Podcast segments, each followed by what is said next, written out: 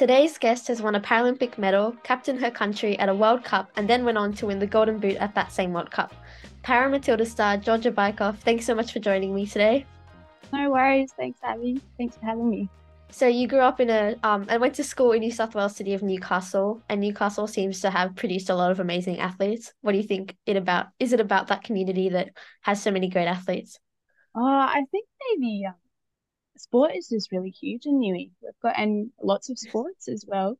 Um, I think just growing up in schools, like I was always on the um on the soccer on the on the oval playing soccer with the boys, and um there was always handball kind of games going on. So I think there's just a lot of opportunity out there, and um, like various sports that um there's lots of different pathways, which is awesome.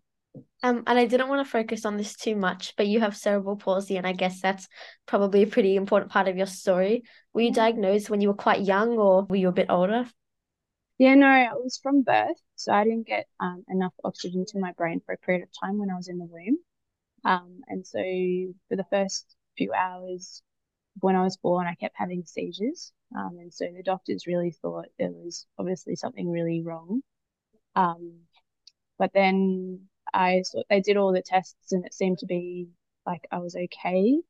Um, and in the first few or maybe 10 to 12 years of my life, I did a lot of physical therapy and sport was very much part of that as therapy. And like mum was a PE teacher and dad loved playing sport as well. So I didn't have much much choice. They just sort of literally threw me in the deep end in terms of playing sport. Yeah. And it might not affect you as much now as it did when you were a bit younger, but for those who don't know, can you um explain like what cerebral palsy means and how does it affect you in everyday life now? Yeah. So it's really much of a movement impairment um, that is like it's pretty much an acquired brain injury. Um, and so it's cerebral palsy is it's a big scale. So you could get someone like me. I'm affected on my right side, so hemiplegia. Um, and so it means that it's on my left side of the brain that is partially damaged. Um, and so I'm ambulant, which means I don't need any like technology, assistive technology to help me walk or, um, but then you have someone who might be in a wheelchair who needs 24 hour care, who struggles to speak, um, and do all those everyday things. So, um, yeah, it, it's a very large spectrum, I think. Um, but it really depends on how your brain is damaged, I suppose. Yeah. Hope and that I, makes any sense. yeah. Um, and I guess growing up and when you were going to school, did you like kind of feel different in any way or did everyone kind of accept you? Yeah, I think it was when I started at school in kindergarten, I figured out that I was a bit different because I had to have a, um, a splint on my leg and a splint on my arm. Um, and so I think that's when I started to realize, oh, I am a bit different. But um, I think um, mum and dad, they didn't give me any special treatment, which I hated back then, but I'm also like very thankful now. Um, and like I had, I have a little brother. Well, he's not so little anymore, but my younger brother, he, we, he loved playing sport as well. So, um, and he wouldn't really give me any special treatment either. You know, he was we're both very competitive, so um, that was very helpful in terms of um, yeah, learning the um the the important lessons of life, I suppose that um winning and losing and how like if you were to lose in sport, like how you go about that and navigate that. Um, you know, you don't always win all the time and um yeah, um, and you mentioned before that sport was kind of um a way to help you when you were diagnosed, I guess, with cerebral palsy. But were you you were always a quite athletic kid, so you would have like loved sport anyways? I think so. I think so. I um I think it was very much mum and dad who, um, yeah, I think they were both very sporty. Um, and so I think they would like, yeah, we would have played sport anyway, whether I had CP. I think swimming was very much a big thing for my um, physical therapy for CP.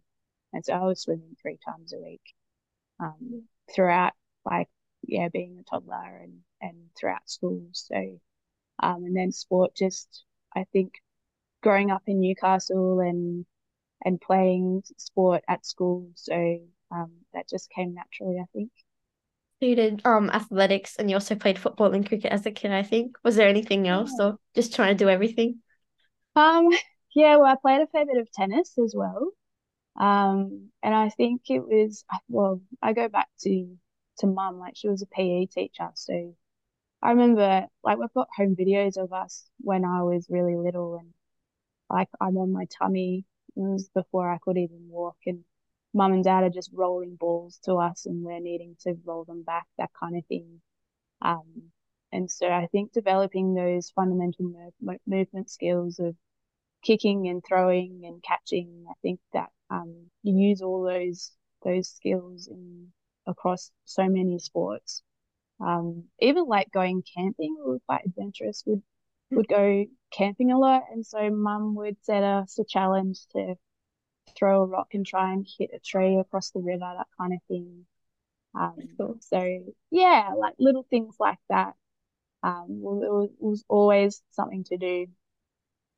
So you were Didn't matter where we were. so you kind of just did everything, but did you have a favorite sport out of everything that you played? I think football, soccer. Yeah. I um I, I went into athletics because there was no pathway for football for us as female um CP athletes. And so that's when I went into athletics and, and got into javelin, I suppose. Um, it was sort of the next best thing. Um, wanted to see how far I could get. So I'm really excited that um, football in the Para Matildas is getting bigger and bigger now these days. Yeah, it's very exciting.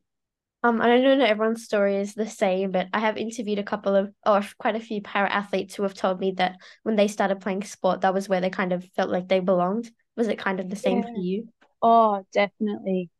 I was quite a um, anxious kid when I was a teenager. Um, and when I was, I think I was about 14, 14 or 15, I was invited to my very first athletics camp up in Queensland. And I nearly didn't go because I would get homesick really, really badly. And um, I don't know how mum got me on that plane, but I ended up getting on that plane and it was amazing. It was the first time that I really met people who, there was this one girl who was, we were five days apart. She had CP, she was affected on her right side. And so we were exchanging stories of like, oh, do you find this hard? Oh, yeah. Tying your hair up in a ponytail is really annoying because you don't have the fine motor skills to do that or tying your shoelaces up when you were little, like little things like that. And so it was really, it was the first time where I felt like, yes, this is this is my place. This is where I belong. Was that, or I don't know if you might have thought of it before, but was that where you kind of thought you might have like been able to represent Australia in a sport when you were older? Yeah, I think so. I think um so that was when I was about 14, 15, and then the London Paralympic Games was when I was 19. So there was quite a number of years where I had to work really hard, but it definitely was um a, a, a dream or a goal that was you, you could tell that it was going to become a reality. I think it became a little bit more real. Yeah, achievable, more achievable, I suppose. Yeah. And I did want to ask, like, who were your, I guess, sporting idols and who were your sporting role models when you were growing up? And was it easy to kind of find people who you were inspired by on TV? Yeah, I think um that's one thing that I think um I am most definitely and most of the Para Matilda girls. We're really proud that we get to um sort of be a new role model for especially in football because growing up like I would be wearing my Manchester United jersey, you know, when I was 10, but um the only para athletes that we really could look up to were like Louise Savage and, and Kurt Fearnley, um, Yeah. who were yeah brilliant wheelchair athletes, but we didn't really like. And I mean, social media has changed a lot, and you know, thanks to you, you're you're exposing us a lot more, which is fantastic in spreading our message. But Cathy Freeman, like I remember watching her, like I would have been seven in the Sydney Olympics, and um, seeing her um partner with the Matildas at the last World Cup. I think that was really special. Um, but yeah, I think in terms of para athletes, I mean, Kurt Fearnley was really, and then there was another guy called Heath Francis who he was a another Hunter Newcastle local boy. He was an arm amputee, and so um, I ended up being in the newspaper with him when I was about ten, which was really special. Um, it was sort of like a come and try disability sports day, um, and so I sort of started following him. But, but I mean, back then, like social media was not a thing all you really saw was stuff in the news and para sports was not really something that you would see on the news, um, let alone yeah. female in sports. So, um, I, yeah, I think those were my sporting heroes, I suppose. But um, yeah, really exciting that we've got so many different sports now, especially with women in sport um, and para sports as well. Yeah, but it is so great that you and the other Paratillies are now kind of being this new yeah. generation of role models. Yeah. So thanks so much. no, not at all. Thank you. and I guess then just fast forwarding a bit, correct me if I'm wrong, but when you were 15, you were chosen in a Newcastle emerging rep cricket side. If you had to compare yourself to one female player in the Australian women's cricket team, what kind of player would you be? Oh, gosh. Goodness me. Well, probably not like Ellyse Perry because I was a shocking batter.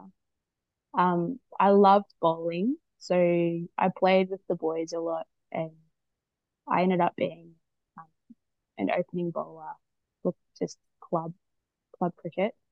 Um, and that was really cool being a girl and the other teams would be like, Oh, who's this girl opening being an opening bowler? And, you know, I'd get a couple of wickets within the first couple of overs and you know, they walk off with their heads heads down. Um, I yeah, probably not Ellyse Perry, and I didn't really wiki keep either. So, um, yeah, probably one of the the the quick bowlers, but down the batting order. um, yes. And that was in 2008. And then two years later, you're winning a gold medal in javelin at the track and field national championships what was the journey from being an opening bowler to an athletics gold medalist? Well, I think um, I had, thanks to mum and dad, I had a very wicked throwing arm. So when I was fielding, they would put me out on the boundary because I, I, I sort of knew how to throw far. And I think that was just, it was an easy transition of, you know, javelin is a very similar um, movement skill um, to throwing a cricket ball. I mean, throwing a spear is very different to throwing a ball.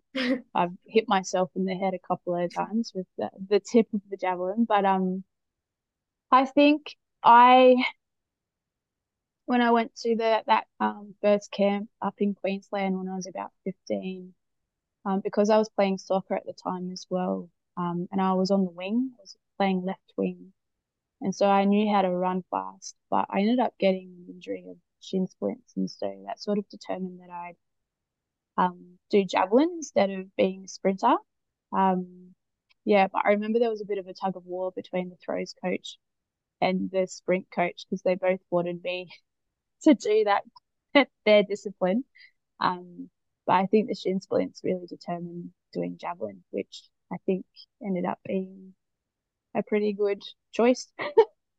um, yeah, and I guess then in um, you went to the London Paralympics in 2012 when you were 19, I think. Do you remember yeah. how you felt making the team and just walking into the stadium for the opening ceremony? I remember um, it was just after I'd finished G12 that I was offered a scholarship to train as a full time athlete down at the Institute um, at the AIS. And so I was living down there with a few other para athletes who were also trying to be selected for the London team. And I remember we all got letters in the mail saying that we'd been selected. And I remember this, I've got this, yes, very vivid memory of being in our little residence on site. and we both, yeah, we all got our letters. And I think Oh, it was the girl who actually I first met at the athletics camp. We ended up living together, um, which was really cool. And I remember we were screaming and running around the house. We were so excited, so so excited. Um, but it was just the whole experience was just so surreal.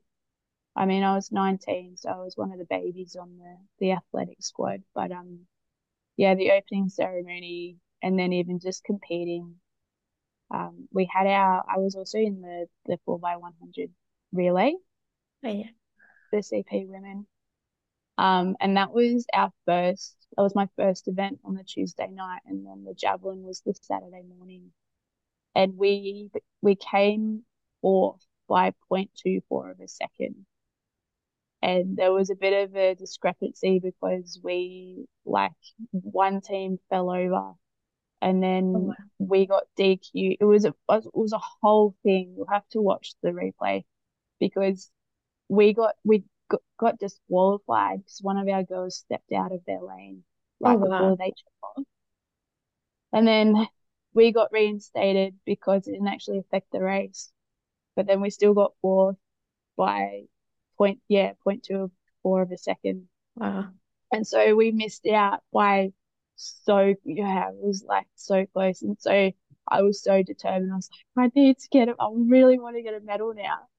Um, and so come Saturday, um, the first throw, I was a bit, I was quite anxious because I wasn't throwing the, the the distances that I was wanting right before a big competition. Um, but the first throw through a PB landed me in third spot, and I just sat there for the whole competition and ended up getting a bronze medal, um, which was amazing, so surreal. Yeah, great. it's it's great that you won a bronze medal. That must have been so special, uh, especially after yeah. the first race. Yeah, yes, no, it was. I um I remember waking up the next morning, and um I'd put my medal in the um, bedside table drawer and I woke up, I was like, I've got to make sure that it's there because I'm worried that it was just a dream, but it was it was real. it was real.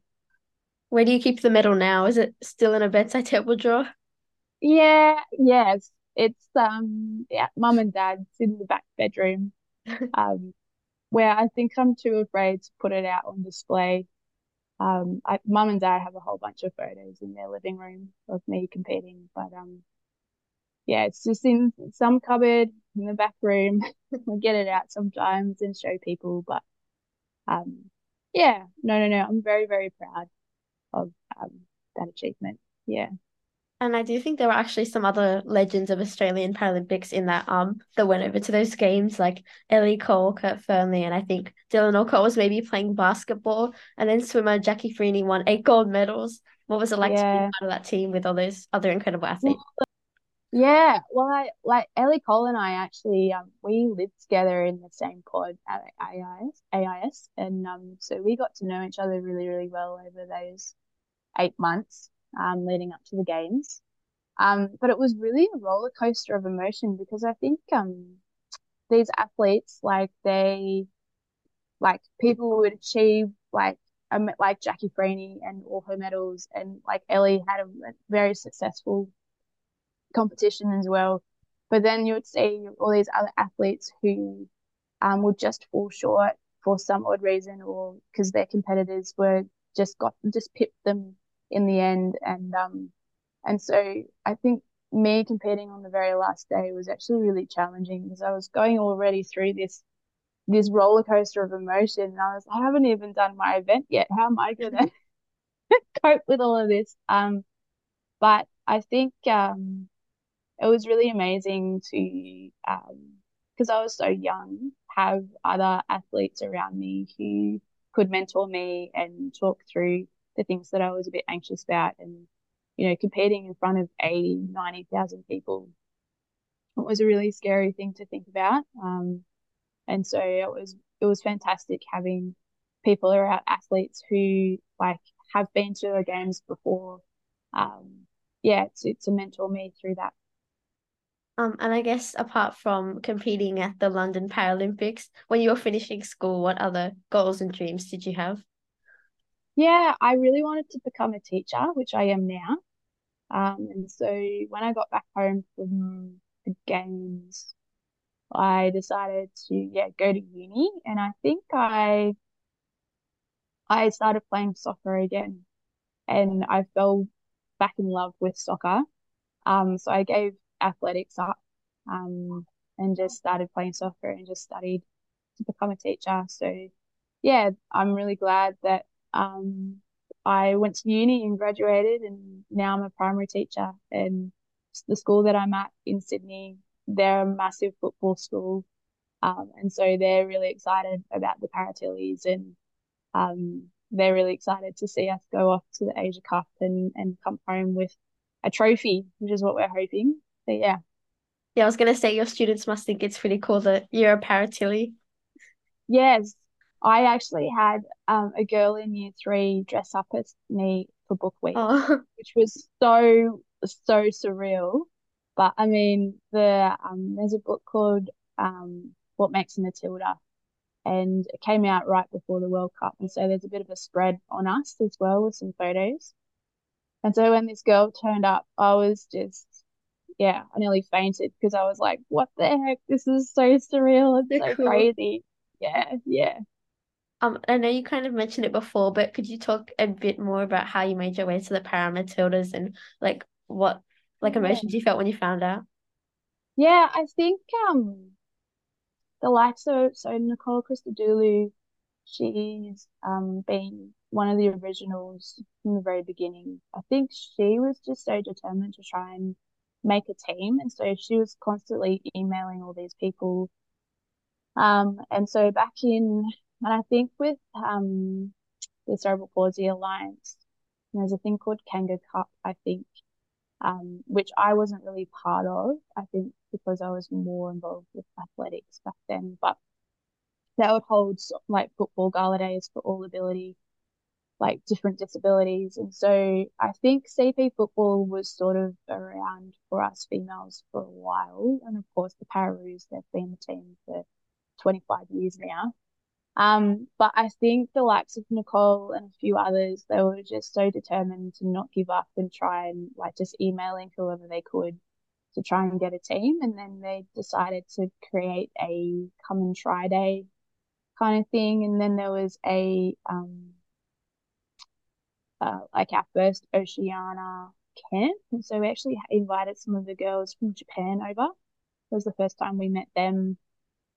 And it was such a cool camp. We, I reckon we had maybe 17 girls from Australia, from all around the country and then yeah, four of the girls from Japan.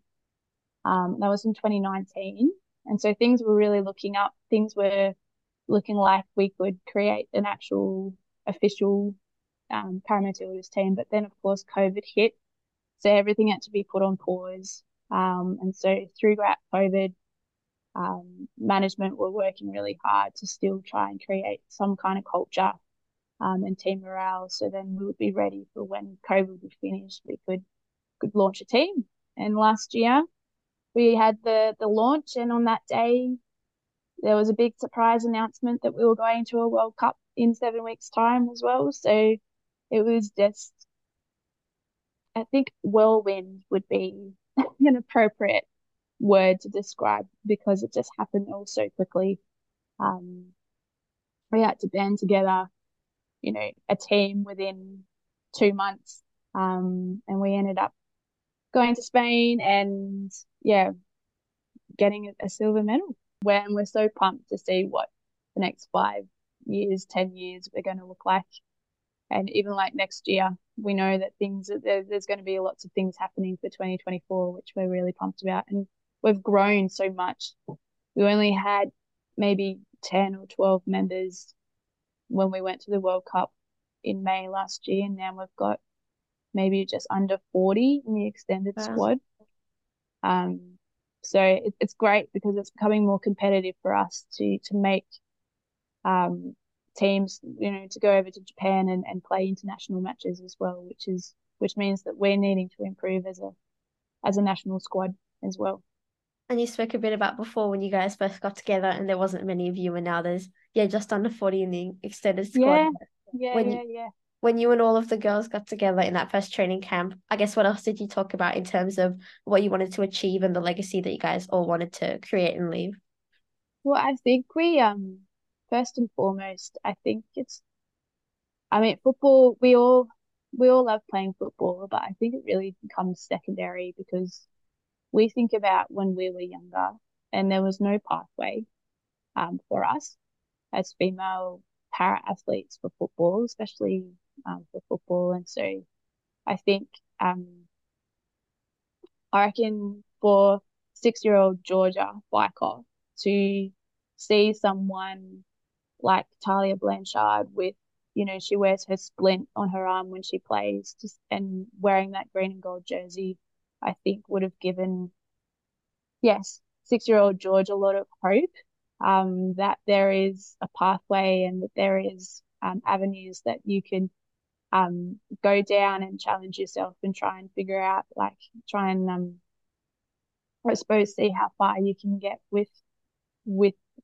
with sport and and things that you you absolutely love. So I think that's what we were talking about, um, and we want to leave that legacy of, um, and not just for young girls, but you know, just women who have CP. There's one one woman who she's in her forties, and she's never really been part of a community with um, other people with cerebral palsy before until now, and she's in her forties, and so um, we want to create a community. We want to, and it's all about family for us. We want to create a family where people, well, because I mean the boys and the Pararoos, they're very much part of our family as well. Um, yes, we want to create a legacy of family and um, yeah, make make our country proud. Yeah. Um, and I guess a lot of the other girls in that squad come from lots of different sporting backgrounds. To be given the chance to play football, you know, at a World Cup on a proper world stage, what did that mean to this group of women who have probably spent a lot of their lives being told that they couldn't really achieve their dream? Yeah, for sure. I think most of us have come from individual sports. Yeah. And so going into a team dynamic, it's just so different. Like we've become really, really close. Like we're really great mates and um, even off the field, we we spent a lot of time together. Um, one of the girls had her 21st party the other the other week, um, and so just celebrating things that happen in life. Um, you know, and one of them got engaged, like I think last year, um, and so like I said before, just be, becoming a family um, has been really special. Um, I think yeah, the whole and it's just a different vibe. I think being a team instead of instead of being individual sport. Um, yeah. So I think um that's been really special. Um, and you personally, you finished the World Cup with the Golden Boot, leading scorer for the tournament, and the Para Matildas on the silver medal, which was incredible. The first senior Australian football team to make a World Cup final, and this was only just about you know three months after the announcement did you and the team feel like you guys had all, you know, achieved something pretty special? Oh, yes. I think um I think we were quite devastated that we lost against the US. It was a tight match. We went into extra time. It, the final score was 4-2 in the end. And so I think we we definitely were were devastated that we didn't get away with the win, but after that we were just we were just so happy. Unbelievably happy and um I mean, it was really just the beginning. And so when we look back on the eight weeks that we had spent together, imagine what we could do in the next 12 months, the next five years, the next 10 years. And um, even, yeah, the last 18 months since then, we've really, um, we've really grown. And the way that we were playing in Japan, like, I'm really excited to see what we have um, in store for Australia in the next few months, in the next year or two. So, yeah, watch keep your keep your eyes peeled. um, and I actually interviewed you and a couple of the other Paratillies late last year at an awards night. Um, and you mentioned how the team was important because I think we've got a lot to give um, back to our communities, back to um, other people with disabilities. Why do you think this team is not important just for playing football, but also in general for just representing people with cerebral palsy, brain injury, and also stroke? Yeah, well, I think um, we so there's, yes, we do play football, but I think even just like the fact that I'm a teacher and there's a few, like we've got a few other teachers on, um, on the team and, um, there's other girls who, you know, are working full time and holding down jobs and doing amazing stuff in the space of disability advocacy. And, um, I think that's really important. It's not um, just about sport. We want to, um, I suppose, broaden the horizons of this is what look at all the opportunities that people with disabilities have um, in life. It's not just sport, but even in the workplace um, and other avenues as well. And so I think in terms of the disability community, yeah, we want to, um, I suppose, trailblaze and um, put our flag in the in, the in the ground and um, I suppose um, show Australia and the world that you know there's there's lots of things that um, you can throw yourself into and and give it a hot red hot go and um yeah see see what happens. And yeah, this team has only existed for just over a year, and you've already made a World Cup final, and Australia is hosting the Asian Cup later this year. What do you think is possible with the Paramatildas? I definitely think we um, will bring the World Cup home next year. So we've got our every two years we've got a World Cup. Um, we are so keen to um, show the US what we've got. Um, yeah, we're really keen to come back with a vengeance and um, um, yeah, give them a good run for their money. Um, but I, we've got our Asia Cup coming up in November, and so that will be a really great time for our new girls to um, yeah play in an environment, a international environment, and um, even on home soil, which we're really excited about. It's gonna it's gonna go off. It's gonna be amazing. And just finally, it's a great time for women in sport. You know, we've got you've got more opportunities and exposure, but we've also got lots of great women with disabilities playing sport like wheelchair rugby. And now we've got a women's football team for incredible athletes like yourself. Does it feel like that this is just really an exciting time for female para athletes in sport? Yeah, definitely. Um, I mean, we've got the um Olympics and Paralympics coming up in Paris next year. Um, and I think it's just been it's skyrocketed in terms of women in sport and it's just really exciting to see what else we can do and what other sports might become um, you know in the spotlight um, and I'm really excited to see what Australia can do in the next 12 months especially off the back of what the Matildas have done in the World Cup for FIFA and um, we're really proud of those girls and um, yeah it's just been awesome well, good luck for the future. I'm so excited to see where the Paratillies can go. But thanks so much for joining me. It was so nice. No worries. Thanks so much, Abby. Thanks. Go the Paratillies. Thanks for listening. To support Her Way, visit the link in the description section.